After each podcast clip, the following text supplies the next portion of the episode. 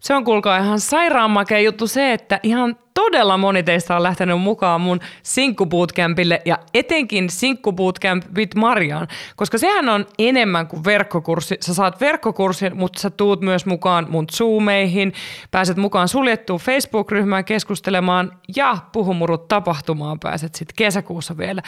Ja nyt teillä on viimeiset chanssit päästä mukaan tähän, koska molemmat kurssit starttaa ensimmäinen 2023.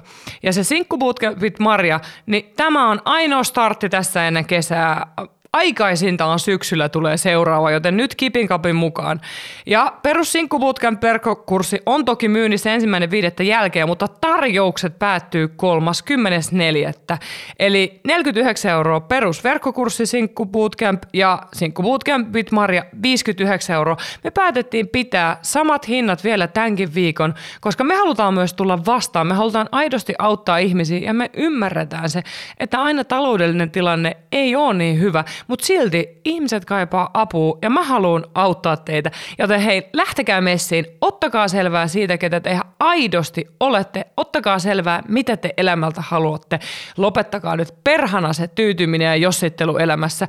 Ja Sinkku Bootcampille olette myös tervetulleita te, ketkä olette suhteissa. Sinne on tullut muitakin ja minä annan siihen luvan, koska nämä asiat kuuluu oikeasti kaikille. Mene osoitteeseen www.puhumuru.shop ja nappaa omasi nyt! Nyt on aika rikkoa tabut ja myytit seksuaaliterapiasta, sillä tällä kertaa seksuaaliterapia tapahtuu podcastissa ja te pääsette mukaan. Nämä upeat, rohkeat ihmiset antaa tarinansa meidän kaikkien kuultavaksi. Tervetuloa mukaan Puhumurun vastaanotolle. Moikka Niina. Moikka. Ihanaa, että sä tulit tänne mun vastaanotolle. Kiitos, että sain tulla. Minkälainen fiilis sulla on nyt istua siinä? No mulla on aika semmoinen innostunut, mutta myös sama aika aika jännittynyt. Onko joku tietty asia, mikä jännittää? No tietysti tämä tämmöinen podissa oleminen ja puhuminen on, on mulle ihan uutta, mutta myös se, että tietysti mä oon täällä puhumassa aika henkilökohtaisista asioista, niin kyllä se lisää sitä jännitystä tietysti aika paljonkin. Onko ollut aikaisemmin seksuaaliterapiassa? En ole itse asiassa ollut. Terapiassa muuten olen kyllä käynyt aika paljonkin, mutta seksuaaliterapiassa en ole koskaan ollut. Sekin on uutta. Sekin on uutta, kyllä. No mikä sitten innostaa? No itse asiassa on tietysti tämä aihe ja tota, tämä on mun mielestä tosi tärkeä aihe ja, ja mä oon kuunnellut sun podeja aikaisemminkin ja Mä oon aina ajatellut, että tämä aihe, mistä mä oon ehkä täällä puhumassa, niin mä en ole sitä sun noissa podeissa, enkä oikeastaan missään muissakaan ole hirveästi ainakaan. Sitä on saatettu sivuta, mutta siitä ei ole paljon puhuttu. Okei, ihanaa, että me päästään nyt siihen uppoamaan ja varmasti se on, sulle tulee antamaan jotain ja varmasti muillekin. Mutta mä kysyn sulta vähän alkukartoituskysymyksiä ennen kuin mennään terapiaan pidemmälle. Minkä ikäinen sä oot? Mä oon 46 vuotta. Joo. Mikä, miten sä määrittelet sun sukupuolen?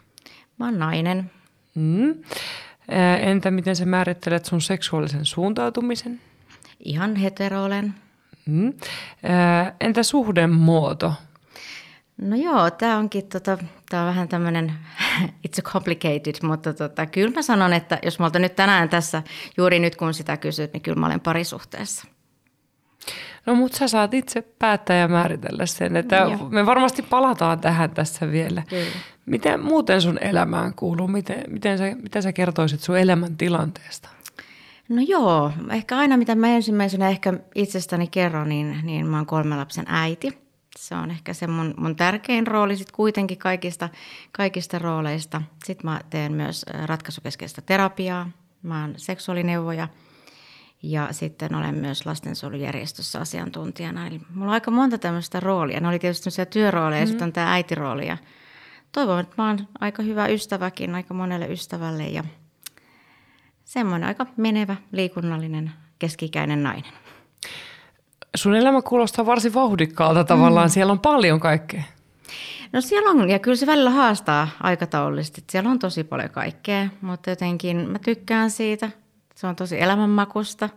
Välillä on vähän sit haasteitakin tietysti aikataulujen ja, ja lasten, lasten asioissa, mutta kyllä mä pääsääntöisesti mä oon tosi tyytyväinen mun elämään, mä oon hyvässä vaiheessa.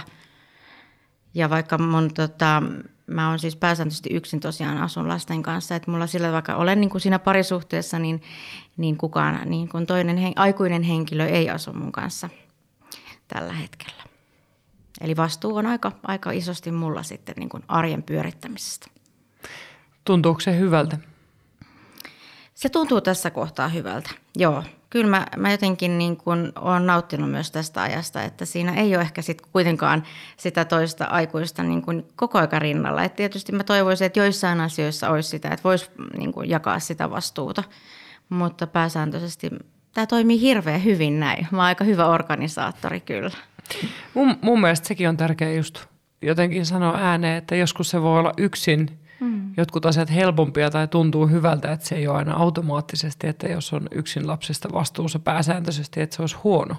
Joo, en mä missään nimessä huonona sitä koe. Ja sitten tosiaan lapsilla on isät ja, ja he myös sitten kantaa oman kortensa tähän kekoon ja, ja sillä tavalla ja on muitakin läheisiä. Että en mä, missään nimessä mä en ole niin kuin yksin. Sitä mä en koe millään lailla olevani. Mm. No minkälaiset asiat toisut tänne mun vastaanotolle? Mistä sä toivoisit, että me tänään puhutaan? No varmaan ehkä se, mikä on se päällimmäinen, on tämmöisen keski-ikäisen naisen nautinto. Miten sen voi saavuttaa? Sitten kun sen saavuttaa, miten sitä ylläpidetään? Minkälaisia asioita, niin kuin mä ajattelen, että voisi sanoa nuoremmille nuoremmille, jotka tätä ehkä kuuntelee, että miten niin kuin ne voisi jo tässä hetkessä ehkä niin kuin olla sen nautinnon äärellä, eikä vasta sitten myöhemmin. Niin ehkä se, semmoisista asioista. Ja jotenkin, että kuitenkin se seksuaalisuus on niin iso osa meitä ihmistä ja se alkaa sieltä, kun me synnytään ja toivottavasti se päättyy vasta sitten, kun tämä elämä päättyy. Että jotenkin, että se ei ole vaan joku tietty ajanjakso meidän elämässä, vaan oikeasti se on niin kuin matkassa mukana koko aika. Ja ehkä sen jotenkin pohtiminen tässä on, on, olisi mulle aika tärkeää. No siinä on tärkeä aihe, niin kuin sä sanoit, ja myöskin samaan aikaan, vaikka se on tietyllä tavalla universaali, mikä koskettaa meitä kaikkia, niin se on hyvin henkilökohtainen. Mm, kyllä. Miten sä koet sun seksuaalisuuden tässä hetkessä? Miten sä kuvailisit sitä? No tässä hetkessä se on varmaan tosi isossa osassa mun elämää. Se ei ole ehkä koskaan ollut niin isossa osassa elämää aikaisemmin kuin se tällä hetkellä on. Ja se onkin jotenkin tosi ihanaa, mutta se on myös hämmentävää. Ja, ja sitten mä mietin, että no miten tätä voisit niinku jatkaa ja ylläpitää, että niinku vaan, että tämä kukoistus jatkuu ja jopa tästä vielä ehkä, en mä tiedä voiko se mennä eteenpäin, mutta että se ei ainakaan niinku hiipuisi. Et, et se on ehkä se, että se on, se on tosi isossa osassa. Ja tietysti suurin syy siinä on tämä nykyinen suhde, missä olen, mistä olen ehkä sen niin kuin oikeastaan vasta tajunnutkin, että, että kuinka isossa osassa se on mua. Et se on ollut ehkä aika lailla piilossa. Mä oon joskus ajatellut, että mä en ole mitenkään kauhean seksuaalinen ihminen. Mistä sä luulet, että sellainen ajatus on tullut sulle? No kun mä mietin niitä tota, mun, mun aikaisempiakin suhteita, niin mä oon ollut ehkä semmoinen miellyttäjä. Mä oon, mä oon semmoinen kympin tyttö – suorittaja, istunut aina eturivissä, tehnyt aina kaikki kunniallisesti ja täydellisesti. Ja se on ehkä tullut siitä sitten semmoinen, että, että mä oon niin kuin enemmän mä oon muita varten kuin itseäni varten. Että se on ollut niin kuin kaikissa mun elämän osa-alueissa, ei, ei pelkästään niin kuin seksuaalisuudessa, vaan melkein kaikessa, mitä mä oon tehnyt, niin mä oon jotenkin kokenut, että mä oon ehkä muita varten ja semmoinen suorittaja. Ja tota, mä oon tästä suorittamisesta itsekin käynyt terapiassa ja, ja tota, tehnyt aika paljon sen eteen töitä. Ja nyt mä oon ymmärtänyt sit myös tässä seksuaalisuudessa, että sekin on ollut, että mä oon ollut semmoinen miellyttäjä siinä. Ja jollain tavalla se just se oma seksuaalisuus ja oma nautinto on ilmeisesti jäänyt vähän sivuun. Se on ihan täysin jäänyt sivuun, joo. M- miten se vaikutti sun kokemukseen seksistä, jos se oma nautinto tavallaan jäi sivuun ja se oli enemmän toista varten? No se oli ehkä semmoinen suoritus, taas niin kuin tämä suorittaja suorittaa, suoritus muiden joukossa. En mä tiedä, oliko siinä oikeastaan mitään, että nautinnosta. Totta kai olen aina niin kuin nauttinut, siis seksiä on ollut aina. Mä aina sanonkin, että kun tästä on joskus puhuttu joidenkin kanssa, niin kun mä oon miettinyt omaa seksuaalisuutta, niin on sanottu mulle, että no kyllähän sä oot seksiä harrastanut, mutta mä ajattelin, että se on ihan eri asia. Harrastaa seksiä tai että olla seksuaalisesti aktiivinen, niin, niin kuin sit se seksuaalisuus, että mitä se on, niin ne on musta täysin eri asioita. Että se vaikka harrastaa säännöllisesti seksiä, ei kerro siitä vielä yhtään mitään, että minkälaista se on tai miten sitä itse nauttii. Sä sanoit hyvin silloin ennen kuin sä tulit tänne vastaanotolle siitä, että, että sano, jos mä siteeran sua mm. väärin, mä nyt ihan sanasta sana ehkä muista, mutta sä sanoit, että mistä sitä olisi voinut tietää jostain, mitä ei ollut koskaan kokenut. Joo. Se jäi jotenkin mun mieleen, se oli ihan äärettömän hienosti sanottu. Joo, se, se, se pitää siis täysin paikkansa ja mä ajattelen aina, niin kuin, että sä et voi kaivata mitään sellaista, mistä sulla ei ole kokemusta. Ja oliko tässä just kyse kyllä, siitä? just tässä on. Että et oli seksiä, kyllä. mutta sit sä et osannut kaivata enempää – ja niin kuin nautintoa just itsellesi. Joo, just näin. Eikä kukaan sanonut sinulle siitä? Ei, ei mä mietin just, että, että jos miettii, että miten on niin kuin koulussa ollut seksuaalikasvatusta, puhuttiin aina siitä, että, että, tota, että ei, ei, miten niin kuin sitä, että ei tulla raskaaksi tai että ei saada sukupuolitauteja. Sitten mä mietin ihan tämmöisiä ensimmäisiä kynekologikäyntejä, kun on hakenut ehkä sypillereitä, niin siellä ei koskaan ole puhuttu nautinnosta. Ei mulle puhuttu äitiysneuvolassa koskaan mistään nautinnosta. Et se on ollut hyvin tämmöistä mekaanista. Seksuaaliterveyspainotteista? Tosi paljon sitä. Ei, ei, nautinto ei oikein ollut missään roolissa. Tai ei oikeastaan missään roolissa. Miten sä olisit kaivannut? Jos sä mietit vaikka niin kuin nuorena niitä ensimmäisiä kynekologikäyntejä mitä sä olisit toivonut, että se kynekologi olisi kysynyt tai sanonut sulle? Mistä olisi ollut apua? No ainakin jo ihan, että minkälaista se seksielämä on, just ehkä siitä nautinnosta, mistä sä, niin kuin, mistä sä tykkäät tai on, koetko sä, että sulla on niin kuin hyvä niin kuin seksuaalinen suhde sun kumppaniin tai ihan sellaisia niin kuin tosi perusasioita, mutta ei niistä ole koskaan puhuttu, eikä mä tiedä niin kuin – ei mun, mulla kotonakaan koskaan puhuttu. Ei mulla kyllä puhuttu mitään seksuaalisuudesta. Että, että, tota, että ne kaikki on tavallaan täytynyt niin kuin jotenkin löytää itse tai oppia itse. Ja sitten ne on ollut, niin kuin, mun mielestä niin kuin, ei niitä lueta, vaikka sä niin kuin luetti kirjojakin paljon ja kaikkea artikkeleita ja itsekin kuitenkin koulutettu ihminen, niin ei ne ole sellaisia asioita, mitä sä niin kuin löydät kirjoista ja kansista. Se on et, ihan totta. Et sitten, että, että mä ajattelen, että ne täytyy jollakin tavalla niin kuin kokea, ja sitten jos tulee oikea ihminen siihen, joka niin kuin on siinä sun rinnalla ja, ja uskaltaa niin kuin kysyä, mistä sä tykkäät, mistä Onko sä sitä kysytty sulta? No tässä nykyisessä suhteessa kyllä, on. Mutta vasta nykyisessä? Vasta nykyisessä, koskaan aikaisemmin ei ole. Tähän pitäisi saada muutos. Mm, kyllä. M- mitä sä luulet, että nuori sinä, mitä se olisi, miten se olisi reagoinut, jos joku olisikin kysynyt tavallaan, kun sulla on ollut se miellyttäjän mm. rooli, niin jos joku olisikin kysynyt siltä nuorelta minältä, että mistä sä nautit, miten sä haluaisit, että mä kosken sua? Niinpä. se on ihana ilme, melkein, melkein niin kuin paluu niin. siihen. Niin kuin. No joo, voi, se olisi ollut kyllä aivan ihanaa. En mä tiedä, mitä se nuori minä olisi siihen osannut siinä kohtaa vastata. Siinä on myös se, että, että tota, Olisiko mä osannut vastata, mistä mä tykkään? Mä että Olisiko se, tarvinnut? Että, niin, ehkä ei olisi tarvinnutkaan. Hmm. Tavallaan jotenkin, että se sun nuori minä olisikin saanut sanoa, että en mä, en mä vielä tiedä, mutta voidaanko niin, me ottaa selvää. Niin, niin. niin, kyllä. Ja se olisi aika erilainen tavallaan matka ollut. Mm, ihan täysin. Mm. Miten se, tota, jos miettii sitä sitä just sun rooliin miellyttäjänä, niin, ja sä mainitsitkin sen, että ei se, sä et kokenut itseäsi niin hirveän seksuaalisena. Niin mitä se, miten nyt tänä päivänä, kun sä et selvästi ajattele mm. enää, niin ethän? En, en ajattele, en. niin miten se on muuttunut sitten? Mitä sen miellyttäjän alta on löytynyt, mille ei ollut ehkä tilaa silloin tai kukaan ei houkutellut sitä esiin? No siellä on ihan siis selkeästi, mä ajattelen semmoinen totta kai niin kuin, semmoinen perustyytyväisyys itseen ja, ja omaan olemiseen ja, ja naiseuteen ja, ja sen mä olisin ehkä myös sanonut sille nuoremmalle, nuoremmalle naiselle, että jotenkin, että luottaa itseensä ja siihen, kuka on ja millainen on, että se riittää. Mutta Pysähdytään mä, tuohon. Ko, koiko sä sitten sellaista riittämättömyyttä oman joo, naiseuden kanssa? siis todella paljon. Todella paljon. Miten, miten se näyttäytyi sussa sitten se tavallaan se riittämättömyyden tunne? No varmaan ihan semmoisena tietysti niin kuin epävarmuutena. On ollut huono itsetunto. Mm, mä oon usein sitä jopa sit sanottanutkin niin kuin ehkä kumppaneille, että no kun mä oon nyt tämmöinen ja aina ehkä vähän pienentänyt itseä. Mikä on kauhean surullista, kun miettii niin kuin näin jälkikäteen, että – et kuinka paljon siihen on käyttänyt semmoista niin energiaa siihen, niin kuin, että ei ole koskaan ollut jotenkin tyytyväinen siihen, millainen on ollut nuorena. Mm. Koiko sä nuorena sellaista, että sä olisit ehkä halunnut, toivonut, tarvinnut jotain siltä kumppanilta, mutta sit sä et pystynyt sanomaan sitä ääneen?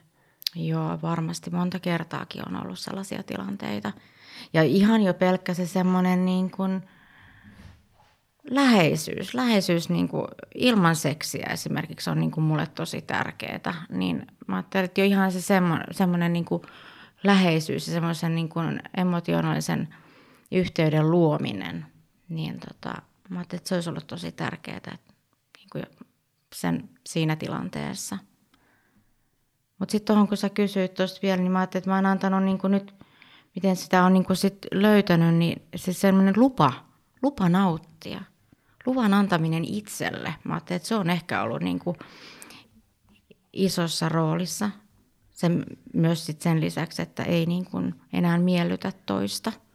Se on mun mielestä eri asia sitten, että to, totta kai voi tehdä asioita toisen eteen, Mut, mutta tota, ja, ja se tietää, mistä toinen tykkää ja nauttii. Mutta että se ei ole mun mielestä niin kuin miellyttämistä. Ne on kaksi täysin eri asiaa. Kyllä, se on, mä, mä jotenkin ajattelen sen, että siinä on niinku tasapaino. Että molemmat pitää huolta omasta seksuaalisuudestaan Kyllä. ja omasta nautinnosta ja arvostaa sitä. Joo. Ja totta kai se on tärkeää arvostaa toisen mm. nautintoa ja kunnioittaa Kyllä. sitä ja ha- haluta tuottaa toiselle Joo, nautintoa. Kyllä, Joo. Mutta se ei ole enää niinku toista varten ei, vaan. Niin. Et se on ollut, on mä jotenkin ero. näen se vaan, mikä on ihan vinossa. Kyllä. Joo, siinä on iso ero. Ja sitten myös niistä omien niinku, rajojen tunnistaminen – niistä kiinni pitäminen. Mä ajattelin, että sekin on niin kuin vaatinut, ja se on omalaisensa prosessi, että ja se liittyy mun mielestä kyllä vahvasti siihen miellyttämiseen, että on saanut, saattanut tunnistaakin niin kuin omia rajoja, mutta sitten on, niin kuin, kun on, on sellainen miellyttäjä ollut, niin sitten ne omat rajat on jotenkin siitä jotenkin sulanut tai sitten. Millaisissa tilanteissa esimerkiksi tuleeko sinulle mieleen joku? No vaikka just, että e- itseä ei ole ehkä sitten huvittanut niin kuin – ollenkaan. Tai sitten on tehnyt sellaisia asioita ehkä toisen takia, mitä, mikä ei ole itselle tuntunut siinä kohtaa hyvältä. Niin on sitten suostunut, tai ei ole ehkä toinen edes lupaa kysynyt siitä, että onko tämä ok, vaan on sitten tehnyt asioita ja sitten mä oon niin jälkeenpäin pysähtynyt miettimään, että tämä ei ollut ehkä ihan ok mulle sitten kuitenkaan. Mutta mä en ole ehkä siinä hetkessä sitä sitten niin kuin on, se ei ole tuntunut hyvältä mutta, ja on tiennyt, että tässä on nyt jotain väärää, mutta ei ole myöskään pystynyt jotenkin asettaa niitä rajoja ja sanoa toiselle ei. Luuletko että siihen on vaikuttanut just se, että, että se oma seksuaalisuus on ollut vielä ehkä aika häilyvä itsellekin? Kyllä, ihan varmasti on. Joo, kyllä. Onko sä kokenut sitten tuollaisien tilanteiden jälkeen sellaista esimerkiksi epämääräistä pahaa oloa tai ahdistusta tai no joo, varmasti, tunteita? Joo, häpeä on ollut ehkä isossakin roolissa, häpeän tunne. Ja sitten ehkä just semmoinen, että on niinku tajunnut sen, että, että tota, ehkä nyt ei voi puhua mun mielestä, mä en ole kokenut, en koe kokeneeni seksuaalista väkivaltaa siinä, siinä varsinaisessa mielessä, mutta siis semmoista, että omien rajojen ylittämistä. Mutta sitten mä ajattelen myös niin, että ehkä se vastapuolikaan ei ole siinä hetkessä tiennyt, että miten kunnioitetaan toisen – rajoja tai sitä seksuaalisuutta. Et mä ajattelin, että siinä on paljon myös on aina siitä tietämättömyydestä Kyllä. Niin kyse. Siis tämä on ehdottomasti mm. tavallaan mun mielestä selkeitä tavallaan seurauksia siitä, että ei ole ollut seksuaalikasvatusta. Mm. Eikö just näin, joo. Et, et lopulta monissa tilanteissa ihmiset ei halua lähtökohtaisesti mm. pahaa toisilleen, mutta Joo. se tietämättömyys Just näin. aiheuttaa niitä tilanteita ja, ja sitten tietyt niin kun yhteiskunnasta tulevat roolit ja normit Kyllä. ja ne kaikki kun sekoittuu Joo. siinä. Niin... Joo, ja no, se on yllättävänmoinen paletti, mikä vaikutus noilla kaikilla on just. Kyllä. Mm. Sähän olit käynyt sitä seksuaalineuvoja, tai oot käynyt seksuaalineuvoja koulutuksen, niin miten se siellä, kun näitä asioita käytiin siellä, niin se, se varmaan pisti aikamoisen ajatusprosessin sulle silloin liikkeelle. Kyllä, siis se oli kyllä omalainen. Niin mä ajattelin, että se oli myös matka, tutkimusmatka itseeni. En mä, se... mä voin nostaa tassun pystyyn, että aivan saman kuin kyllä. silloin kymmenen vuotta sitten. Joo, mä olin jotenkin ihan fiiliksissä, että jes, nyt ehkä monille asioille, mitä mä oon miettinyt ja mitä mä oon ehkä itsekin kokenut, nyt näillä on niin sanoja, näistä voi puhua, niillä on oikeat nimet – ja, tota, ja sitten kun kuitenkin siinä aika paljon joutui tosiaan tekemään sitä omaa pohdintaa ja, ja reflektioa, niin tota, kyllä se oli, se oli hieno matka. Siis mä tykkäsin siitä ihan jo sen, mä sain itse siitä jo tosi paljon. Toki myös sit ammatillisesti, mutta, mutta ennen kaikkea niin kuin itse. Mm. Koiko sä tota silloin tässä ennen tavallaan tätä seksuaalisuuden isompaa löytymistä, niin koiko sä haluttomuutta niinä vuosina? Joo, kyllä mulla on aika useinkin ollut sellaisia jaksoja ja siinä ehkä just tulee sitten semmoinen, että, että no oli tietysti pikku, pikkulapsi arke on ollut aina sitten, että joka on tietysti tuo sen oman lisänsä, mutta siinkin mä ajattelin, että no, että hyvään parisuhteeseen kuuluu säännöllinen seksielämä, on, on sitten haluja tai ei. Että se oli taas taas mä Aika palaan, kova vaatimus. Niin, taas mä, mä palaan taas siihen miellyttäjä kautta suorittaja niin kuin, naiseen. Et, et mä jotenkin, se on niinku semmoinen hyvän naisen rooli, hyvän vaimon rooli, niin, niin jotenkin niin mä sitä sitten toteutin. En mä, eikä mä siinä sitten oikeastaan niinku miettinyt sitä omaa halua tai omaa nautintoa mitenkään. Sä käärit hihat ja ryhdyt hommiin. Mm. Näin voisi sanoa. se kuulostaa siltä, että... Mutta mut, sinä jäit itse siitä sivuun. Onko tämä se, mihin sä vähän viittasitkin, että et kun sä sanoit, että äitiysneuvolasta tai neuvolassakaan mm. kukaan ei kysynyt ei, joo, seksuaalisuudesta ja parisuhteesta? Mm. Ei, ei sitä ole missään ollut. Miten siellä olisi pitänyt kysyä? No kyllä mä ainakin mietin, että jos niinku raskausaikanakin on ja erityisesti vauvan syntymän jälkeen, mä ajattelin, että kyllähän se muuttaa sitä seksuaalista ihan valtavasti ja kyllä. sitä koko dynamiikkaa, mitä siellä niinku arjessa ja perheessä tapahtuu, niin mä ajattelin, että totta kai siellä niin kuin sen puheeksi ottaminen olisi tosi tärkeää, että miten tämä vaikuttaa siihen mahdollisesti siihen seksielämään, mitä sille voisi tehdä, minkälaista apua ehkä olisi mahdollista saada. Mä ajattelen, että sille kumppanillekin olisi varmaan ihan hirveän tärkeää tietää, että mitä tuossa naisessa nyt tapahtuu, kun siinä tapahtuu vaikka ja mitä. Et mä ajattelin, että taas me ollaan sen saman tavallaan tietämättömyyden äärellä. Kyllä, ja tarvittaisiin sitä luvanantoa. Niin, Just näin. Et mä ajattelin, että mä en sillä lailla mä en halua ketään niin kuin, niin kuin menneitä parisuhteitakaan tai tota, kumppaneita osoittaa sormella, koska mä ajattelen, että, että tota, heillä on varmaan ollut tarkoitus niin kuin hyvään ja, ja, ja kaikkeen. Niin siinä ei ole niin kuin kysymys, mutta just tämä, että onko ollut tieto, onko sillä ollut tilaa, me ei, olla, ei kukaan meiltä opettanut siihen, että meidän pitäisi kommunikoida. Niin mun piti tavalla. just kysyä, että onko niissä sun aiemmissa suhteissa ylipäätään, niin kuin miten siinä ylipäätään suhteessa on puhuttu ja onko sitten puhuttu seksuaalisuudesta? No ehkä ylipäätään on puhuttu ihan mun mielestä sanotaan aika, et, mulla ei ole kokemusta tämmöisestä suomalainen mies ei puhu eikä pussaa, mikä voisi ehkä mun vielä ikäpolven ihmisillä olla. Mulla ei ole sitä kokemusta, hyvä niin, mutta ei seksuaalisuudesta ole puhuttu. En, mulla ei tule yhtäkään oikeastaan sellaista keskustelua mieleen, että siitä olisi juurikaan niin kuin puhuttu – toisi, jos mitä mä ajattelen ny, tässä nykyisessä parisuhteessa, niin mä, mä nauroinkin, että me ollaan varmaan puhuttu enemmän kuin siitä seksuaalisuudesta kuin itse harrastettu sitä seksiä. Ja silti se on erittäin hyvä. niin, kyllä. Tämä on tärkeä asia, mm. koska äh, joskus helposti parjataan sitä, että miksi koko ajan pitää mm. puhua, että seksistä ja mm. seksuaalisuudesta pitää puhua. Mutta kyllä sillä on vaikutusta. Sillä on ihan hirveä vaikutus.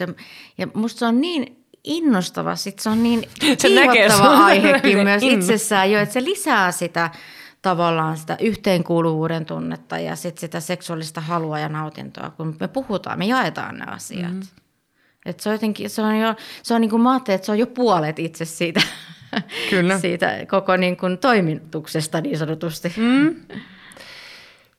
Ja kyllähän se, tota, jos mennään tavallaan näihin aiempiin suhteisiin, missä ei seksuaalisuudesta mm. puhuttu, niin esimerkiksi oletukset. Mm. Mä mietin just, kun sä sanoit tuosta, että, että olla riittävän hyvä vaimo ja mm. riittävän hyvä seksielämä, niin se on ollut, sä oot ollut tosi yksin sen oletuksen kanssa, että kyllä. mikä se riittävän Joo, hyvä niin, on. Kyllä, juuri näin. Ja et, en mä tiedä, onko se vieläkin mysteeri, että mitä se kumppanin mielestä silloin olisi ollut. Mä luulen, että se varmaan on. Mä luulen, Eikö se ole sinänsä aika jännä ajatus, mm. että sulla on ollut yksin iso paine siitä? Niin, kyllä. Olla riittävän hyvä. Enkä mä tiedä, sillä toisella puoliskolla voi, on voinut olla ihan samanlainen paine. Kyllä. Että et, tota, mä ajattelen, että me ollaan oltu sitten niinku tavallaan niiden niinku ääri, janan toisessa päässä. Molemmat varmaan pohdittu niitä niinku omalla tavalla niitä asioita, mutta me ei olla uskallettu puhua niistä niinku keskenään.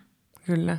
Tuliko sulle niissä aiemmissa suhteissa tiettyjä rooleja niin, niin kuin arkielämässä kuin siellä seksuaalisuudessa? Et, no ainakin se miellyttäjä on ollut mm. se, selkeä, minkä sä oot pointannut tässä koko ajan. No ehkä, äh, niin, mä, ehkä aika perinteisiäkin semmoisia niin naisten ja miesten rooleja on aina ollut. Ja kyllä ne on elänyt niissä, niissä vahvasti niissä suhteissa ja se äitiys on ollut ehkä se, mitä mä nyt tässäkin huomasin, kun mä ensimmäisenä, kun sä kysyit multa, että kerro itsestäsi, että mä sanoin sen äitiys. Mm. Mutta nyt sen äityyden niin kuin alla ja sivulla ja päällä siellä on kauheasti erilaisia muita rooleja. että se ei ole enää vaan se äiti tai kumppani, vaan siellä on niin paljon kaikkea muutakin, että sen takia mä just koen, että mä elän jotenkin semmoista tosi ihanaa vapaata elämänvaihetta, vaikka en ole vapaa siis sillä tavalla, että, että mulla on kädet täynnä töitä ja, ja kotona ja töissä, mutta tota, sillä, että mun mieli on vapaa. Mä niin näen erilaisia niin kuin mahdollisuuksia. Ja mä jotenkin haluaisin tämän, tämän olotilan niin kuin säilyttää, että miten, miten tämmöisen ihanan tavallaan, minkä on niin kuin löytänyt itsestään semmoisena niin aikuisena naisena – että miten tämän, tätä voisi niin kuin vielä ehkä jatkojalostaa tai löytää lisää. Ja, ja se seksuaalisuus on tosi isossa osassa. Ja mä ajattelin, että jotenkin välillä tulee, että voi vitsi, kun tämä aika kuluu niin nopeasti, että mä olisin löytänyt tämän jotenkin aikaisemmin. Mutta sitten toisaalta en mä tiedä. Hy- hyvä näin. No kerro, miten tämä seksuaalisuus sitten lähti löytymään? Miten, miten se alkoi muuttumaan? No se varmaan äh, mun tuossa kolmisen vuotta sitten, äh, kun mä erosin sitten edellisestä suhteesta, niin, niin tota, sitten justiin oli, siinä, olin siinä jonkun aikaa sitten sinkkuna ja kävin näitä deittisovelluksia ja Tinderiä ja se oli kyllä semmoinen, että mä ajattelin, että voi apua, että sinne, siihen maailmaan mä en jotenkin enää haluaisi palata ja mä mietin, että mistä mä ikinä niin kun löydän sellaisen elämänkumppanin ja, ja, tota, ja tota, se oli jotenkin, se oli vähän aika surullinenkin maailma, se deittimaailma. Siinä Minkä takia? No ehkä ne ihmisten niin kuin, se, semmoinen tarvitsevuus ja vaativuus esimerkiksi ja sitten toisaalta semmoinen yksinäisyys, mitä oli siellä Tinderissäkin, että tosi paljon niin kuin siellä haettiin sitä pelkkää seksiseuraa tai – sitten oltiin salaa sieltä kumppanilta siellä Tinderissä ja jotenkin se oli semmoista niin kuin, että tuntui, että voiko täältä löytyä mitään niin kuin aitoa, pysyvämpää. Ja kuitenkin mulla oli niin kuin lähtökohtana se, että, että mä en halua mitään niin kuin semmoista kevyttä deittailua. Että, että mä oon huomannut, että, että mä oon kuitenkin semmoinen parisuhdeihminen ja nautin siitä, että on joku semmoinen pysyvyys siinä elämässä, kun muuten elämässä tapahtuu niin paljon ympärillä asioita – No mutta sitten kävin deiteillä ja, ja totesin, että no tämä on tätä ja oli se ihan sekin sitä aikansa niin kuin jakso, jakso sitten sitä, tota, sitä elämää ja, ja sitten mä päätin, että nyt mä laitan tämän Tinderin kiinni ja, ja sitten mies menneisyydestä otti yhteyttä ja tota, vielä se oli, niin, wow. niin, se oli niin samana päivänä, kun minä laitoin, siis tämä oli jotenkin niin hassua, se oli samana päivänä, kun mä laitoin Tinderin kiinni, niin tämä mies menneisyydestä – ottaa yhteyttä ja, ja toteaa, että jos hän on tulkinut minun somea oikein, niin olen tota, vapailla markkinoilla ja että lähtisinkö kahville tai viinille. Ja sitten mä tota, mun isommille lapsille kysyin, että hei, että jos äiti lähti huomenna dateille, niin katsotteko pikkusiskoa sen aikaa? Ja siitä se sitten lähti. Ja, ja kyllä mä sanoin, että se sitten kun sä kysyt, että mis, milloin tämä seksuaalisuus löytyy, niin sitten se löytyy, sanotaan nyt sitten kaksi vuotta sitten niin kuin semmoisena, mitä se nyt on, niin kuin tänä päivänä. Ja isossa roolissa on tietysti tämä nykyinen suhde. Mitä muuta siihen kuuluu kuin nykyinen suhde tuohon, että sä löysit itsesi uudella tavalla? Mitä muuta siinä matkan varrella tapahtui? Varmaan ehkä myös näistä kaikista eroistakin on, niin kuin, että, että mä aina ajattelen, että oppii jotakin. Mä oon elänyt sillä tavalla jotenkin, että mä en kadu mitään, mitä mä oon tehnyt. Ja mä en myöskään kadu mitään mun parisuhteita tai kumppaneita. Et mä ajattelin, että niillä on kaikilla jonkunnäköinen merkitys ja viesti mun, mun elämässä ja ne on tärkeitä kohtaamisia tai, tai vuosia ollut, mitä, mitä ihmiset on matkassa kulkenut – ja mulla on, on niin, että mä saan myös pitää niin kuin nämä mun, mun tota, esimerkiksi lasten isät mun elämässä mukana siitä huolimatta, että me ei olla enää niin kuin yhdessä. Et mä ajattelin, että mä oon todellakin op, pyrkinyt ainakin oppimaan kaikista kohtaamisista jotakin. Et mä ajattelin, että se on myös ollut sellainen kasvuprosessi siihen niin kuin naiseksi löytämiseen. Ja tietysti mä ajattelin myös, kun lapsetkin kasvaa, niin tulee omalle kehitykselle ihan taas – eri tavalla tilaa. Sä et ole vaan pelkästään se äiti, vaan sä alat näkee itsesi niin kuin naisena ja haluttuna naisena ja halukkaana naisena. Ja, ja sitten myös totta kai ikä on sellainen. Sitä alkaa aina miettiä, että no mulla on tämän verran nyt takana ja tämän verran edessä. Miten mä haluan tavallaan tämän ajan käyttää? Mitä mä haluan itselleni tähän elämään lisää? Tai mistä mä voin luopua? Niin ehkä myös tämmöisten niin prosessien kautta että niin kuin mä sanoin, että on tullut se, että, että mulla on lupa nauttia, mulla on lupa toteuttaa itseäni. Ja, niin semmoinen, niin kuin mä että tervettä itsekkyyttä on tullut. Ja on sitten myös luopunut just niistä tietyistä rooleista, mitkä ei enää mua palvele millään lailla, mitkä on ne miellyttäjän roolia ja suorittaja. Ja totta kai ne nostaa vieläkin päätä, en mä sitä kiistä. Että kyllä ne niin kuin siellä on, että ei ne ole niin kuin kokonaan lähtenyt, mutta että että ne on ihan eri tavalla niin kuin näyttäytyy mun elämässä nyt kuin aikaisemmin. Mut Tämä on tosi mielenkiintoista, että, että se kuulostaa siltä, että siinä on ollut vähän silleen, että muussa elämässä on tapahtunut mm-hmm. ehkä sellaisia uusia, niin kuin sä oot nähnyt asioita uusin silmin, mm-hmm. vaikka eron jälkeen. Kyllä. Ää, sä oot just käynyt näitä kysymyksiä läpi, että mitä sä haluat mm-hmm. elämässä, mistä sä haluat luopua. Ja Onko siellä sitten tullut esiin just tämä miellyttäjä, suorittaja, koska mä luulen, tai mitä mä oon terapiatyössä nähnyt vuosien varrella, niin ne on usein tosi läheisesti yhteydessä tämä kaikki muu elämä mm-hmm. ja seksuaalisuus, että eihän ne ole irti. Ei, se on totta. Missä vaiheessa, jos saa kysyä, niin sä kävit siellä terapiassa pohtimassa sitä suorittajaa minää ja kuulen myös, että siellä on Joo. ollut sisäistä vaativuutta. Joo, siitä on nyt ehkä aikaa semmoinen viisi vuotta – Mä uskoisin, Joo. että sillä on ollut myöskin sillä tärkeä on ihan vaikutus. varmasti ollut. On ollut, kyllä. Ihan ehdottomasti on. Joo.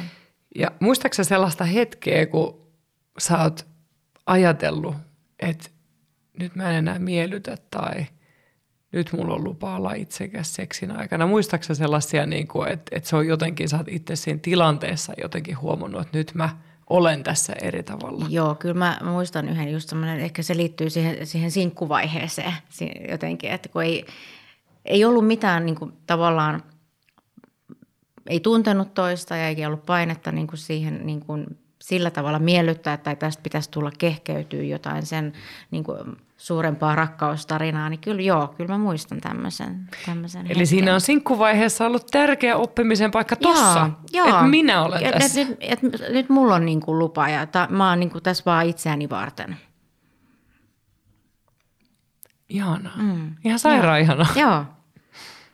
Mua kiinnostaa myös toi, niin kuin, kun sullakin on kolme lasta, niin onhan siinä aikamoisessa myllyssä ollut mm. ihmisenä ja oman naiseuden ja seksuaalisuuden kanssa – niin miten sä oot selvästi pystynyt sieltä kuitenkin ottamaan sitä tavallaan mahdollisuutta nähdä siinäkin itsensä uusin silmin. Mm. Niin miten sä koit äitiyden ja siitä sitten kohti sitä, että äitiys on yksi rooli minussa, kun sehän on hetken mm. aikaa tuntuu, että se täyttää Kyllä. kaiken, kun niin. ne pienet lapset. Joo, mä oon, se on varmaan mulla ollut ihan pienestä asti ensinnäkin. Mä muistan, että mä oon sanonut, että mä haluan kolme poikaa. Okay. no, mulla on kolme, kaksi poikaa ja yksi tyttö. Ja tota, että se äitiys on ollut niin kuin mulla tosi pitkään, niin kuin oli nuoruudessakin niin kuin haaveena ja to, toiveena. Ja tota, sitten mä, kyllä mä elin vahvasti. Mä en, mä en koskaan elänyt lasten kautta. Se, sen mä voin jotenkin sanoa, että sen mä oon tunnistanut hyvin, hyvin niin kuin varhain jo, vaikka lapset on ollut pieniä. Että mä oon ollut kyllä aina tehnyt asioita siitä huolimatta. Ja, Mitä sä teit? Mä oon esimerkiksi on, reissannut, reissannut ystävien kanssa ja, ja, ja tota, mennyt töihin ja, ja tota, opiskellut ja vaikka lapset on ollut pieniä ja, et kyllä, ja pitänyt siis mä, liikunta on mulla ihan äärimmäisen isossa roolissa. Et mä oon ollut sillä tavalla kyllä näistä tämmöisistä asioista mä oon, mä oon pitänyt kiinni. Et niin kuin, et, mä oon aina sanonut, että et, et lapset tota, tarvii semmoisen hyvinvoivan ja, ja jaksavan äidin ja, ja se tarkoittaa sitä, että mä, mä tarviin aika paljon niin tilaa et, niin kuin ympärille. Et mä usein mä sanon, että mä tarviin niin kuin aikaa lapsista ja mä tarviin aikaa miehistä ja välillä ystävistäkin. Että mä tarvin tosi paljon niin kuin sitä tilaa ihan itselle ja, ja, ja omille ajatuksille. Ja siinä sä oot mm. osannut antaa luvan itselle. Siinä joo. Ihan mahtavaa. Joo, Hyvä sinne. Joo. Hyvä sinne. Joo. Totta. Aina tulee Jessa yhtä... löysit tämmöisen. Niin. Tämä oli muuten ihana, ihana havainto. Joo. Oikeasti tämä on todella Joo. tärkeässä roolissa myös sit taas suhteessa siihen mm. seksuaalisuuteen. Ja aika usein meillä on jossain elämän osa-alueella, me osataan se Joo. itsekyys ja niin kuin me pidetään itsemme arvokkaina. Ja sitten niin sit ne, kun ne Joo. palaset alkaa liittymään, mm. niin kyllähän sullakin on tapahtunut sit huima sellainen Joo, niin kuin universumi rakentunut. Niinpä, joo. Ja toi on mulla ollut kyllä edelleen, mä pidän aika tiukasti kiinni siitä omasta ajasta ja siitä, niin kuin, mä, mä mäkin kuuntelen nää sille, mennään sun Joo. Ja, ja me, mä, lapset on varmaan oppinutkin siihen, että ei, ei mua koskaan enää niin kyseenalaista. Ne tietää kyllä, että äiti tarvitsee se oma ajan. Ja, eikö se ole aika hieno oppi lapsillekin? On, Heidän tulevaisuutta On, ja mä että jokainen tarvitsee sitä omaa tilaa, ihan mm. konkreettista tilaa mm. ja sitten sitä aikaa. Mm. Mm. Erittäin hyvä. Joo. No miten sitten miten se seksuaalisuus, kehonkuvahan on sellainen, mikä mm. on kuitenkin isosti esillä siinä, kun saa lapsia ja, ja lapset on pieniä, niin miten sä koet ne kehonmuutokset ja miten ne vaikutti sun, kun sä sanoit, että sulla oli aikaisemmin niitä Joo. haasteita kokea mm. itsensä naisena riittäväksi. Kyllä. No mun mielestä raskausajat oli tosi jotenkin ihania. Mä olin jotenkin ylpeä siitä pyöristyvästä vatsasta ja isoista rinnoista ja mä jotenkin kyllä nautin siitä. Tosin sitten loppuraskaudet oli vähän sitten semmoisia semmoista lyllertämistä ja se ei ollut ehkä enää niin, niin, niin kuin ihanaa. Mutta sitten mä, kyllä mä jokaisen lapsen kohdalla jotenkin on ollut se semmoinen sisäinen vaatimus siitä, että kuinka nopeasti pitää jotenkin palautua niin kuin raskautta edeltävään – kuntoon. Että sen mä niin tunnistan, että jotenkin tämän, jos mä nyt tulisin äidiksi, ja tämän haluaisin sanoa sille nuoremmalle itsellenikin, että, että anna kehorauha niin kuin itsellesi ja sit, kun se vauva syntyy. Ja, että se on jotenkin niin epärealistisia odotuksia ja välillä mua nyt hirvittää, kun mä katson niin kuin, siihen aikaan nyt ei toi some ollut samalla lailla mitenkään vallalla, mutta et mit, mitä niin kuin nytkin katsoo jotain instapostauksia, missä ihmiset on, että tässä kaksi viikkoa synnytyksestä ja tässä kuukausi synnytyksestä ja sitten on jo kolmen kuukauden jälkeen onkin sixpackia. Että jotenkin niin kuin, siis se on tosi hurjaa, että mä mietin, että kyllä mä itselle sanoisin nyt, että se kehorauha on tosi tärkeä. Että kyllä mulla oli semmoinen sisäinen vaatimus, että itselle, että tässä pitää niin kuin palautua mahdollisimman pian ja – se oli taas sitä suorittajaa. Niin mun piti just kysyä, että ketä varten sä palauduit mm. mahdollisimman pian? Niin, niinpä, hyvä kysymys. T- tähän on ollut siis, äh, Suomessahan on kaikkea sellaisia typeriä sa- sanontojakin, että tyyliin jär- jälkitarkastuksessa katsotaan, että onko miehelle paikka kunnossa. Niin, ja eikö just tavallaan niin kun sehän on sellainen mm. tietty ajatus siitä, Kyllä. että se – äidin keho palautuu kumppania Joo. varten, niin mä itse olen mm. kokonut, että se on ollut läsnä Joo. hiljaisena ja on. välillä äänekkäämpänäkin. Kyllä. on, on. Ei, ei, ei tavallaan sitä varten, että äiti voisi hyvin tai että et mm. lantion pohjalihakset niin. saisi palautua tai, tai äiti jaksaisi arjessa paremmin. Ei niinkään sen takia. Ei, joo. Se on vähän, se, siis se on, se on musta tosi surullista kyllä. Joo, kyllä ne elää vahvasti vieläkin, mä uskon. Kyllä. Joo. Ja sitten mä mietin just tavallaan tästä niin kuin sinne vielä kauemmas ehkä sun menneisyyteen, kun sä puhut siitä riittävyydestä mm. naisena ja ulkonäöllisistä paineista, niin koiko sä, että ne oli enemmän sua ittees varten vai oliko nekin myös niin kuin muita varten tai muiden takia koettua painetta myös? Mä ajattelin, että sekä että. Mä ajattelin, että sekä että. Ihan, että kyllä mä muistan, ihan, mä muistan jo sellaisia, mä oon sairastan ykköstyypin diabetesta ja mä, tota, mä muistan yhden diabeteshoitajan, joka sanoi, kun mä olin varmaan 13-14-vuotias ja silloin vielä aina lääkärikäynneillä punnittiin ja sitten piti mennä vaalle, niin siinä oli just niin kuin, olin tulossa, tullut murrosikään ja, ja kuitenkin rasvakudosta alkanut tulla ja näin ja naisellisia muotoja, niin hän silloin totesi, että nyt ei saa sitten yhtään enää grammaakaan tulla lisää. Au. Ja mä tämmöiset asiat, niin ne jää niin kuin vahvasti elämään. Niin, jos niin, sanoit, on ihan niin kuin joo, varmaan... Ja ihan mä muistan sen vieläkin elävästi, sen, niin kuin sen hetken ja kaikki, mitä niin kuin siihen liittyy. Ja sitten mä olin, olen ollut vaihto-oppilaana, kun mä oon ollut 16-vuotias. Ja mun niin kuin, varmaan tärkein missio oli sen aikana, että mä en sitten sen aikana liho niin kuin yleensä, kun käydään rapakon toisella puolella viettämässä vuosi, niin sitten sieltä tullaan 20 kiloa lihavampana, niin, niin mulla oli tämmöisetkin, että mä en ainakaan sitten. Ja sittenhän mä menin niin, että kuitenkin olin niin hoikassa kunnossa, että mulla lähti hiukset päästä ja, ja tota, sitten kynnet rakoili ja et, et sitten meni niinku taas toiseen ääripäin. Et kyllä tämä on niin kuin, vaikka mä en ole koskaan varsinaisesti syömishäiriöstä kärsinyt, niin, niin tota, kyllä tämmöinen niin kehon tar- jatkuva tarkkailu, niin se on ollut jotenkin vahvasti läsnä silloin niin kuin nuoruudessa ja nuorena aikuisena. Onko se vaikuttanut seksuaalisuuteenkin niin kuin laajemmin? Et kyllähän se on öö, kehosuhde on usein aika läheisesti myös tavallaan saattaa vaikuttaa vaikka nautinnon kokemiseen, mm. että jos joutuu kontrolloimaan Kyllä itseään, mä, on joo. vaikea olla vapaa. Kyllä mä ajattelen, että ihan selkeästi on vaikuttanut, eikä siitä nyt välttämättä ihan niin kuin hirveän monia vuosia, kun tätä mä oon viimeksi just miettinyt, että se oma epävarmuus ja, ja suhteessa siihen omaan kehoon, niin miltä minä näytän ja miltä minä tunnun ja – niin on vielä nostanut päätään. Nyt voi sanoa ihan käsisydämellä, että sitä ei ole tapahtunut nyt vuosiin enää, että en, en ole ikinä enää tunnu, että en mä mieti sellaisia asioita, mikä on ihan hirveän vapauttavaa sekin ja lisää sitä omaa niin kuin nautintoa. Se on ollut nyt viime vuosina löytynyt mm. tämä vapaus. Joo.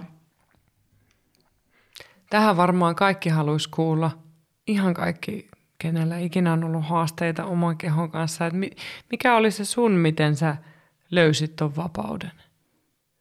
No tässä on varmaan niitä tullutkin, että mitä mm. kaikkea on joutunut ensin käymään mm. niin kuin mm. läpi ja mitä niin kuin on joutunut itsestään myös niin kuin ravistelemaan pois sitä semmoista niin kuin sitä suorittajaa ja miellyttäjää. Ja Perkasitko paljon ja... historiaa sun niin kuin taustaa? Kyllä, joo.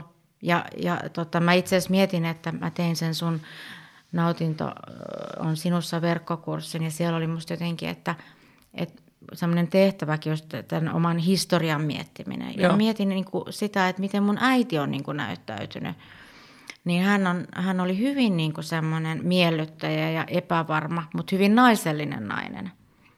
Ja, ja tota, mä ajattelin, että sieltä on niin kuin lähtenyt se, semmoinen niin kuin kasvamaan siihen, että tietynlaiseen niin kuin rooliin ja miltä naisen kuuluu ehkä näyttää. Ja, ja, tota, ja hän, hän oli aina hyvin niin kuin jotenkin, mitä hän muuta ajattelee tai – just sen syömisenkin suhteen mä mietin, että en mä oikein koskaan äidin nähnyt kunnolla edes syövän, että meillä ei ollut sellaisia, että me syötäisiin niin kuin yhdessä kovinkaan usein mitään päivällisiä, tai äiti oli just syönyt niin kuin hänen oman kertomansa mukaan. Ja kyllä mä ajattelin, että ne lähtee tosi vahvasti niin kuin sieltä myös niin kuin jo lapsuudesta ja niistä naiseuden niin kuin malleista. Kyllä. Mm. Teekö sitä naisten puuta? Sitä mä en itse okay. Täytyykin muuten tehdä. No, mä voin nyt kysyä siitä Joo. muutaman kysymyksen, koska jotenkin tälle, kun sä oot miettinyt historiaa, mm. niin se on tosi hyvä jatko. Ö, eli jos sä mietit naisia sun elämässä, ei tarvi olla välttämättä äiti, ylipäätään mm. lähipiirissä olevia naisia, sukulaisia, naapureita, opettajia, lastenhoitajia. Ää, kaupan kassa voi olla joskus tai kahvilan pitäjä.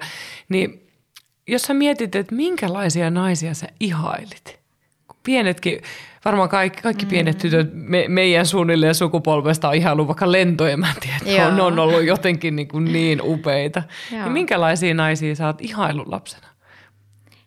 Mä, mä oon aina ihailu hyvin erilaisia naisia mm? ja, ja mä ajattelen, että – jos kysyt, että min, niin kuin pienenä, niin kyllä ne on ollut, ollut aina sitten tämmöisiä prinsessoita. Ja, mm-hmm. ja mä, tietysti minäkin leikin, äidin yöpuku oli ja oli sitten oli missinauha tuossa ja leikin niitä missileikkejä ja prinsessaleikkejä. Että kyllä mä oon ollut pienestä asti heti niin kuin sellainen, sellainen niin kuin prinsessatyylinen ja haavelijana prinsessahäistä. Ja, ja tota, että se, se naiseuden malli on ollut aika semmoinen mm. vaaleanpunainen.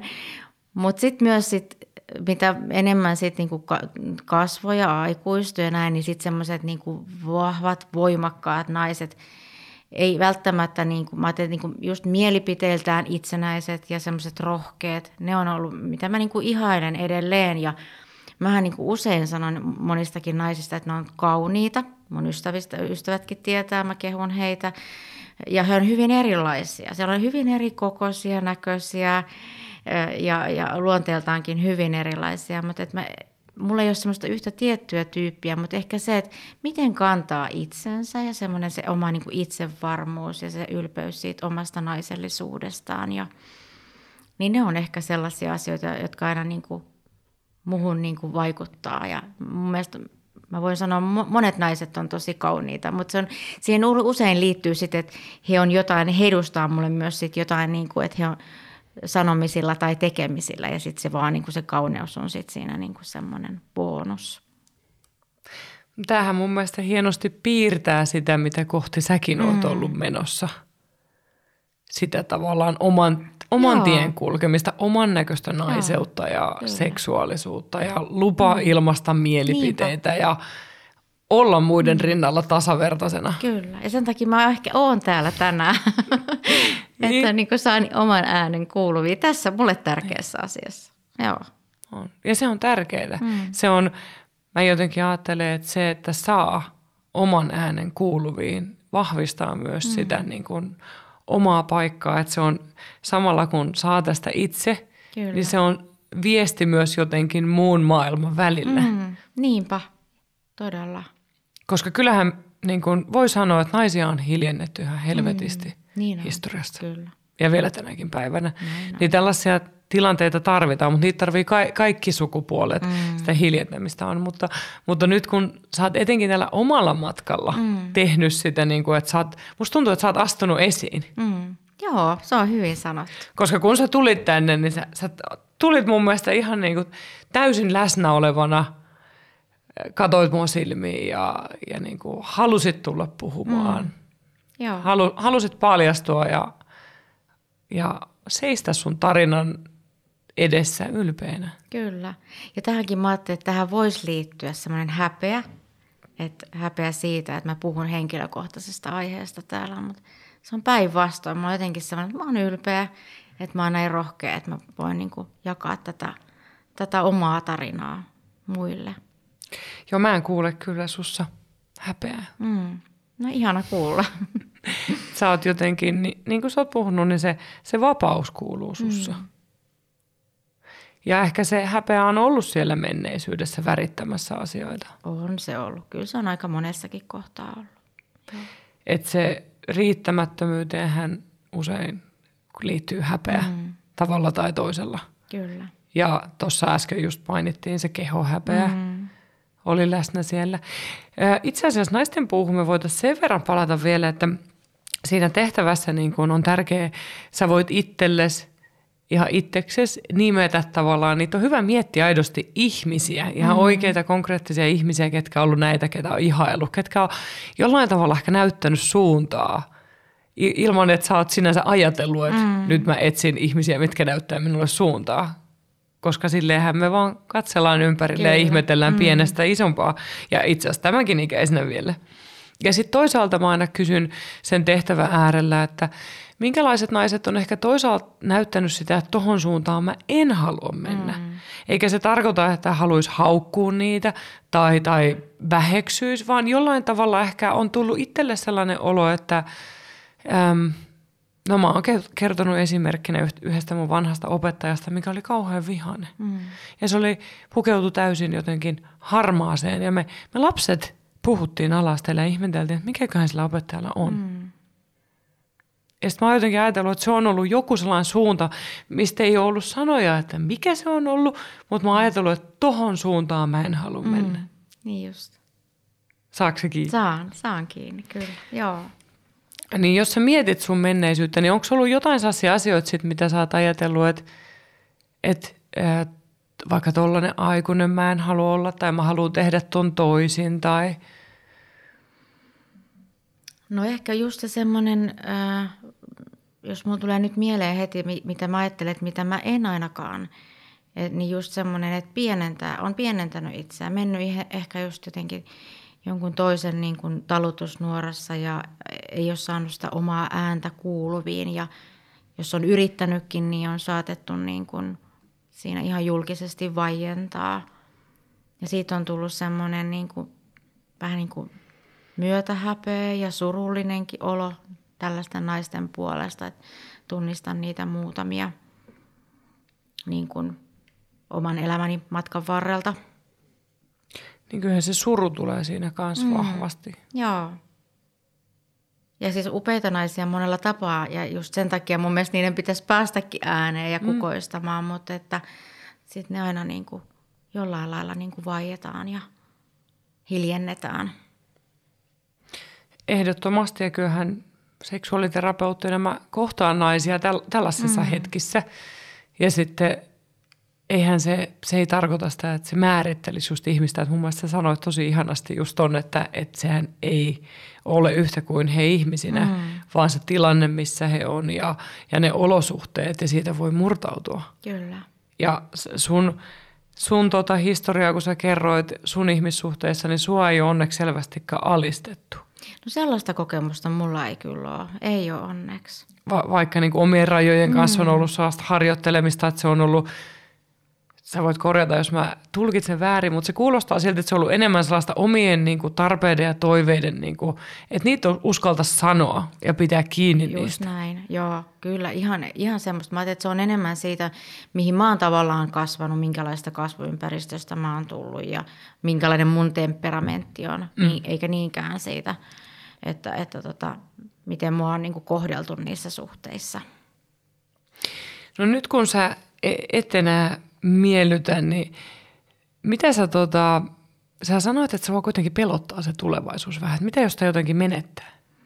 Niin, mä ajattelin, että kun tämä on niin mahtava, niin, niin mä jotenkin haluaisin säilyttää tämän. Että jotenkin, että se on aina jotenkin, kaikki tämmöinen hyvä on aina niin kuin tietyissä hetkissä ja semmoinen niinhän se pitää ollakin. Mutta mä jotenkin, mulla on semmoinen, että voi että, että voisiko mä nyt tarttua tähän, just tähän olotilaan niin kuin pidemmäksi aikaa ja, ja niin kuin vaikka vähän vaan niin kuin olla tämmöisessä pumpulissa hetken aikaa. Et ehkä se on se, mikä niin kuin pelottaa, että mitä tulevaisuus sitten tuo tullessaan ja kun elämässä aina niin kuin sattuu ja tapahtuu ja sitten mä niin kuin ajattelen, että mä oon opetellut myös semmoisen niin kuin – epävarmuuden sietämistä, että kaikki ei voi niin kuin hallita ja päättää ja asia, asioilla on sitten niin tapana kuitenkin järjestyä, vaikka aina ne järjesty sit sillä tavalla, miten itse olen ehkä ajatellut, mutta että myös semmoinen tietynlainen perusluottamus mulla on kyllä niin kuin elämään. Että tota, joo, mutta ehkä sekin on ihana, että on oikeasti niin kuin pysähtynyt tämän nautinnon ja tämmöisen ää, asian äärelle, että et, et että oikeasti, että tämä on tosi ainutlaatusta. On se sitten, kestää se nyt sitten tämän hetken tai kymmenen vuotta tai voihan se kestää tosiaan loppuelämän, mutta että on kuitenkin pysähtynyt.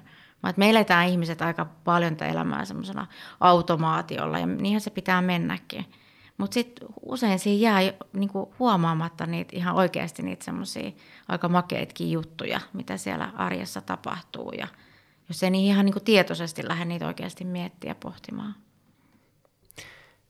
Toi on tosi tärkeää. Mm. Ja, ja just se, minkä sä sanoit tuossa alussa just, että kun se seksuaalisuus elää ja muuttuu meissä koko ajan, niin ei se, mitä seksi on meille, vaikka meillä olisi se ihana sama mm. kumppanikin vaikka, niin sehän myös elää ja muuttuu terveydentilan ja elämäntilanteen ylipäätään olosuhteiden kautta myös. Että et toi on tärkeä huomio, että et näkee sen hyvän ja ihanan tässä. Mm. Itse asiassa tämän on tota, mun podissa vierailussa Rantase ei ole hienosti nostanut, kun on ollut 50 vuotta naimisissa, niin hän nosti tämän esiin just, että että tavallaan nauttii hänen iästään ja siitä vaiheessa, missä suhde on, mutta toisaalta mm. ikävöi myös joitain hetkiä mm. aiempaa, niin. koska niin kuin keho ja, ja kyllähän se elämä muuttuu, hormonitasot muuttuu. Mm. Et en osaa Eijan sanoista selittää, koska se on niin upea, niin kuin se elämän kokemus, miten mm-hmm. hän sen kertoo, niin eihän kyllä. minulla sitä vielä ole mitenkään, eikä etenkään hänen kokemusta, mutta se on ollut kyllä pysäyttävä mm-hmm. muistutus siitä, niin. että niin kuin säkin tiedät kolmen lapsen äitinä, mm-hmm. tunnet varmaan sen, että välillä siinä härdellissä ei muista olla Joo. niin täysin läsnä. Mm-hmm. Eikä voikaan, mutta sitten aina se, että kun aina välillä niin kuin pysähtyy pohtimaan niitä ja jää miettimään, niin, niin tota, se on aika hieno juttu. Kyllä, mutta jotta jollain tavalla se, kun sä sanoit, että, että, että pelottaa, että jostain jotenkin menettää tai kadottaa, niin mitkä ne asiat, jos sun pitäisi viisi asiaa sanoa, että mit, mitä sä haluaisit nyt suojella? Mitä sä haluaisit vaalia? No tietysti nyt kun tässä on puhuttu tästä, niin siitä nautinnosta, mm. siitä minun nautinnosta. Sitten mä ajattelen, että tietysti se, myös se intohimo, on yksi asia. Ymmärrän senkin ja tiedän, että sekin muuttuu matkan varrella, mutta mä uskon, että sekin on mahdollista säilyttää.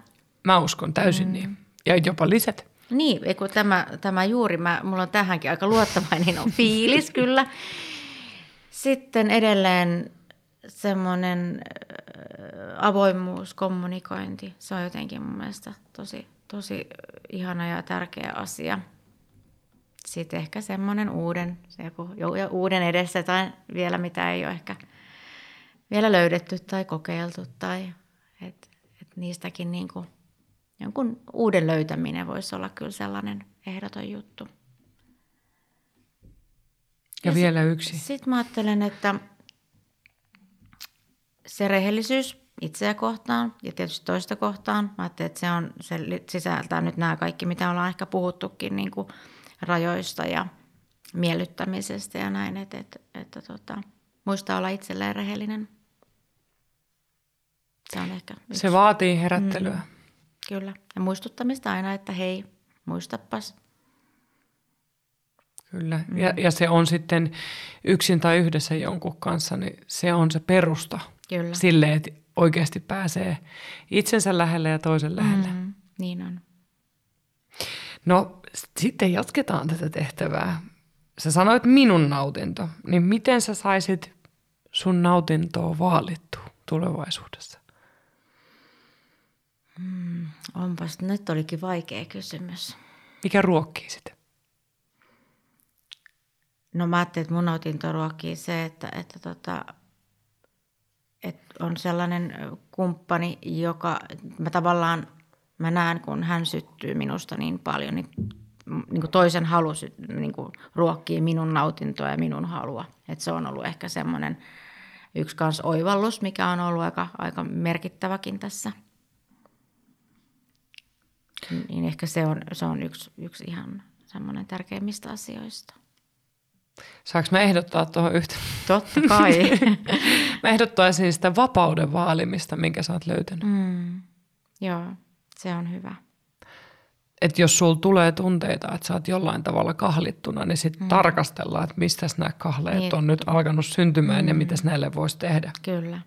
Koska se, se jotenkin nousi tuossa sun puheessa, mm. se, se vapaus. Va, va, vapaus on, se on seksuaalisuuden ja nautinnon kannalta hurjan tärkeää. Se on tosi tärkeä, kyllä.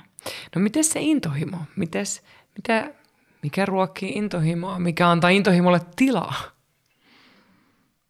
Hmm.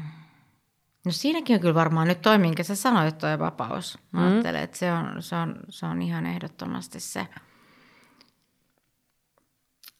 Ja kyllä mä ajattelen kaikki siis tämmöiset niin kuin fantasiat ja, ja tällaiset niin kuin niiden, niiden myös niin kuin vaaliminen on tärkeää.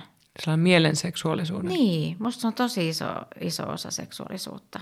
Kyllä, ja siihen liittyy se luvananto Lu- myös paljon. sanoa ihan sama. Ihan sama Ollaanko tuli me käyty sama koulu? Voi olla, että me jotain niin kuin samoja. Mutta niinhän se on toisaalta niin kuin parasta löytää nämä omassa elämässä, mm. miten ne siellä näyttäytyy. Koska ne näyttäytyy kuitenkin aina vähän eri lailla kuin niin, teoriassa. Niin on. No miten se avoimuus ja kommunikointi? Sehän on, niin kuin sä sanoit, niin aiemmissakin mm. suhteissa on ollut avoimuutta ja kommunikointia, mutta se seksuaalisuus on jollain tavalla ollut sellainen suljetumpi. Mä luulen, että mä en edes osaa ajatella enää sellaista tilannetta tai sellaista suhdetta, missä mä en kommunikoisi seksuaalisuuden osalta avoimesti.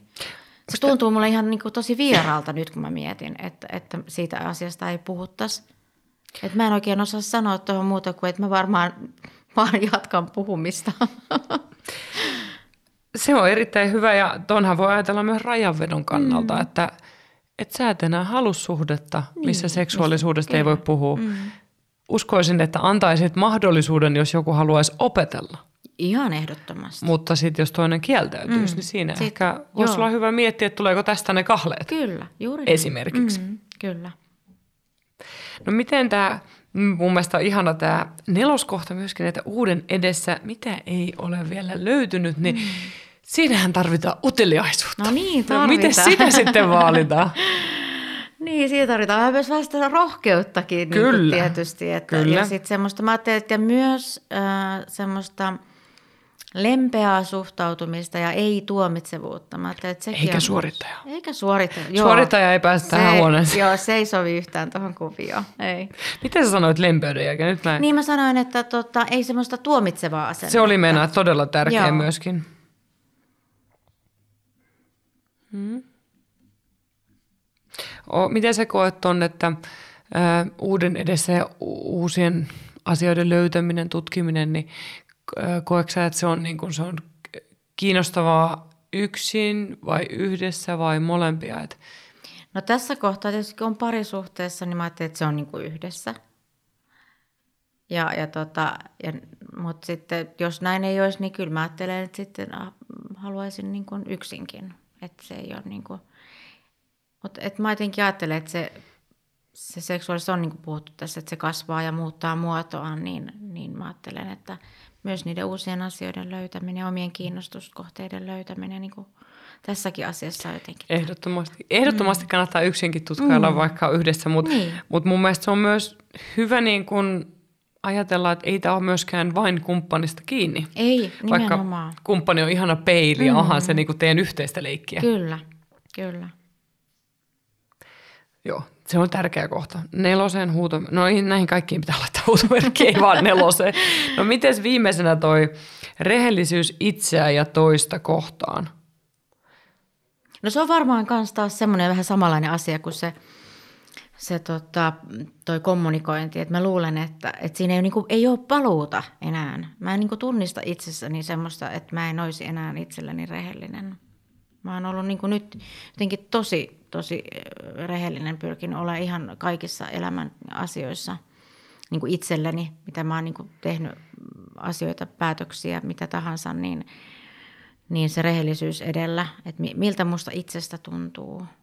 Niin mä että siinäkään ei kyllä ole ehkä paluuta semmoiseen vanhaan, että mä en enää kuuntelisi mieltä ja kehoa, mitä mä aikaisemmin ehkä, niin kuin mä oon jättänyt sivuuttanut ne asiat.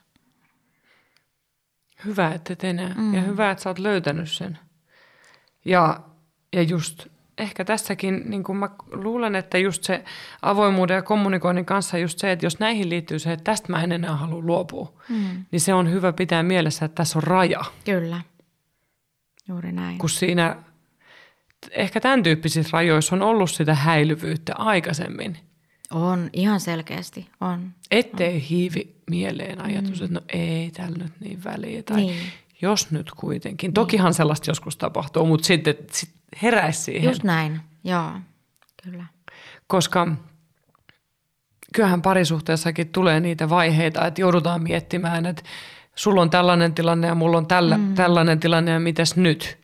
niin sellaisessa se vanha joustaminen ja miellyttäminen voi tulla liiaksi niin. joskus esiin. Kyllä. Niin sitten jos sulla on se rehellisyys hallussa mm. ja sitten vielä kommunikointi ja avoimuus, niin sitten ei ole mitään hätää. Niin, niinpä, joo. Ja sun silmistä näkyy tuollainen ihana luottavaisuus. No mulla on kyllä aika hyvä fiilis näiden suhteen, mitä mä nyt tähän, kun sä kysyit, niin mä näiden ko- viiden kohdan osalta, niin mä oon aika luottavainen niiden suhteen kyllä. Mutta mut mä en tiedä, sä seksuaaliterapeuttina, niin sä pohdit sitä, että miten tämän kaiken ihanan voisi säilyttää, ettei sitä hukkaisi, niin mulla on kyllä tosi vahva tunne siitä, että ei sulla ole mitään hätää. Mm. Hyvä. Et- et Ihana, kun joku ulkopuolinen sen Niin, sanoo. et, et tää on, sä, sä oot tutkinut tätä e- eri suunnista, eri elämän osa-alueilla. Sä oot käynyt terapiassa ja mä uskon, että sulla on hyvä kyky lähteä tarvittaessa terapiaan, jos tarvii tukea yksittäisiksi kerroiksi mm. tai pidemmäksi ajaksi. Sulla on lähipiirissä ihmisiä, kehen sä selvästi luotat ja tällä hetkellä tasapainoinen parisuhde, missä etsitään oikeaa mm. tapaa olla yhdessä niin, että mole, molemmat kunnioittaa itseään ja toista. Mm. Niin ja ihanat lapset selvästikin, rakkaus huokuu valtavasti sieltä läpi, että et kaikkihan on tosi hyvin. Niin, se onkin. Se, nyt on tosi hyvin kaikki, kyllä. Niin. Joo, se on ihanaa. niin on. Siitä pitää nauttia. Oh. Ja mm. sitten joskus se on hyvä tälle niin terapiassakin käydä huomaamassa se. Mä oon tietysti ihan samaa mieltä. Mä oon sanonut ton usein mun omille asiakkaille, että, että se on tosi tärkeää huomata, että oikeasti kaikki onkin tosi hyvin. Oh. Ja se auttaa niihin, kun kyllähän vaikka kaikki on hyvin, niin tulee paskamaisia päiviä. Mm. Tulee ahdistuksen tunteita, ää, voi olla vihainen, surullinen, kateellinen, häpeissään. Mutta sitten tavallaan ne on enemmänkin tunteita vaan, Kyllä, joo.